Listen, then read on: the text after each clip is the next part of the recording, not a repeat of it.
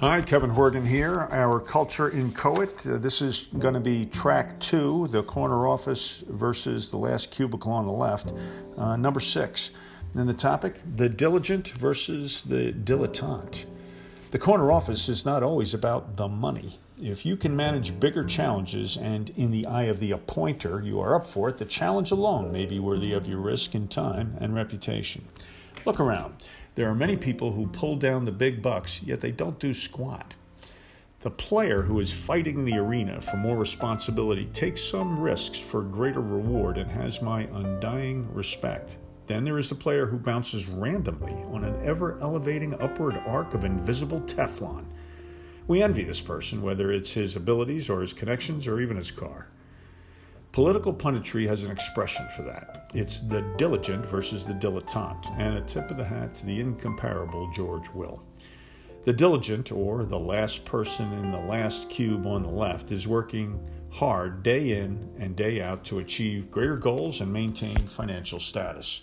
You can never accuse this salt miner of being a dilettante. But the hyperspeed ambitious corner office person appointed with frequency to new elevated positions is often a dilettante in spirit, if not in fact. He knows that a one or two year hitch is all that is required, kind of like a coffee break. Well, good for him. The risk to the dilettante, though, is huge. The diligent has less risk here as her value is on display every day, even if it's just breaking rocks. The dilettante deserves respect too, in that he can walk away from an undesirable post, usually to a new company, as his failure is unforgivable. Sometimes the dilettante is simply thrown away.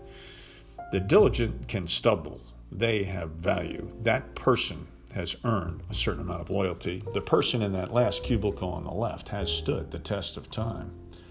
The dilettante can fail spectacularly. High reward comes with high risk, both personal and professional.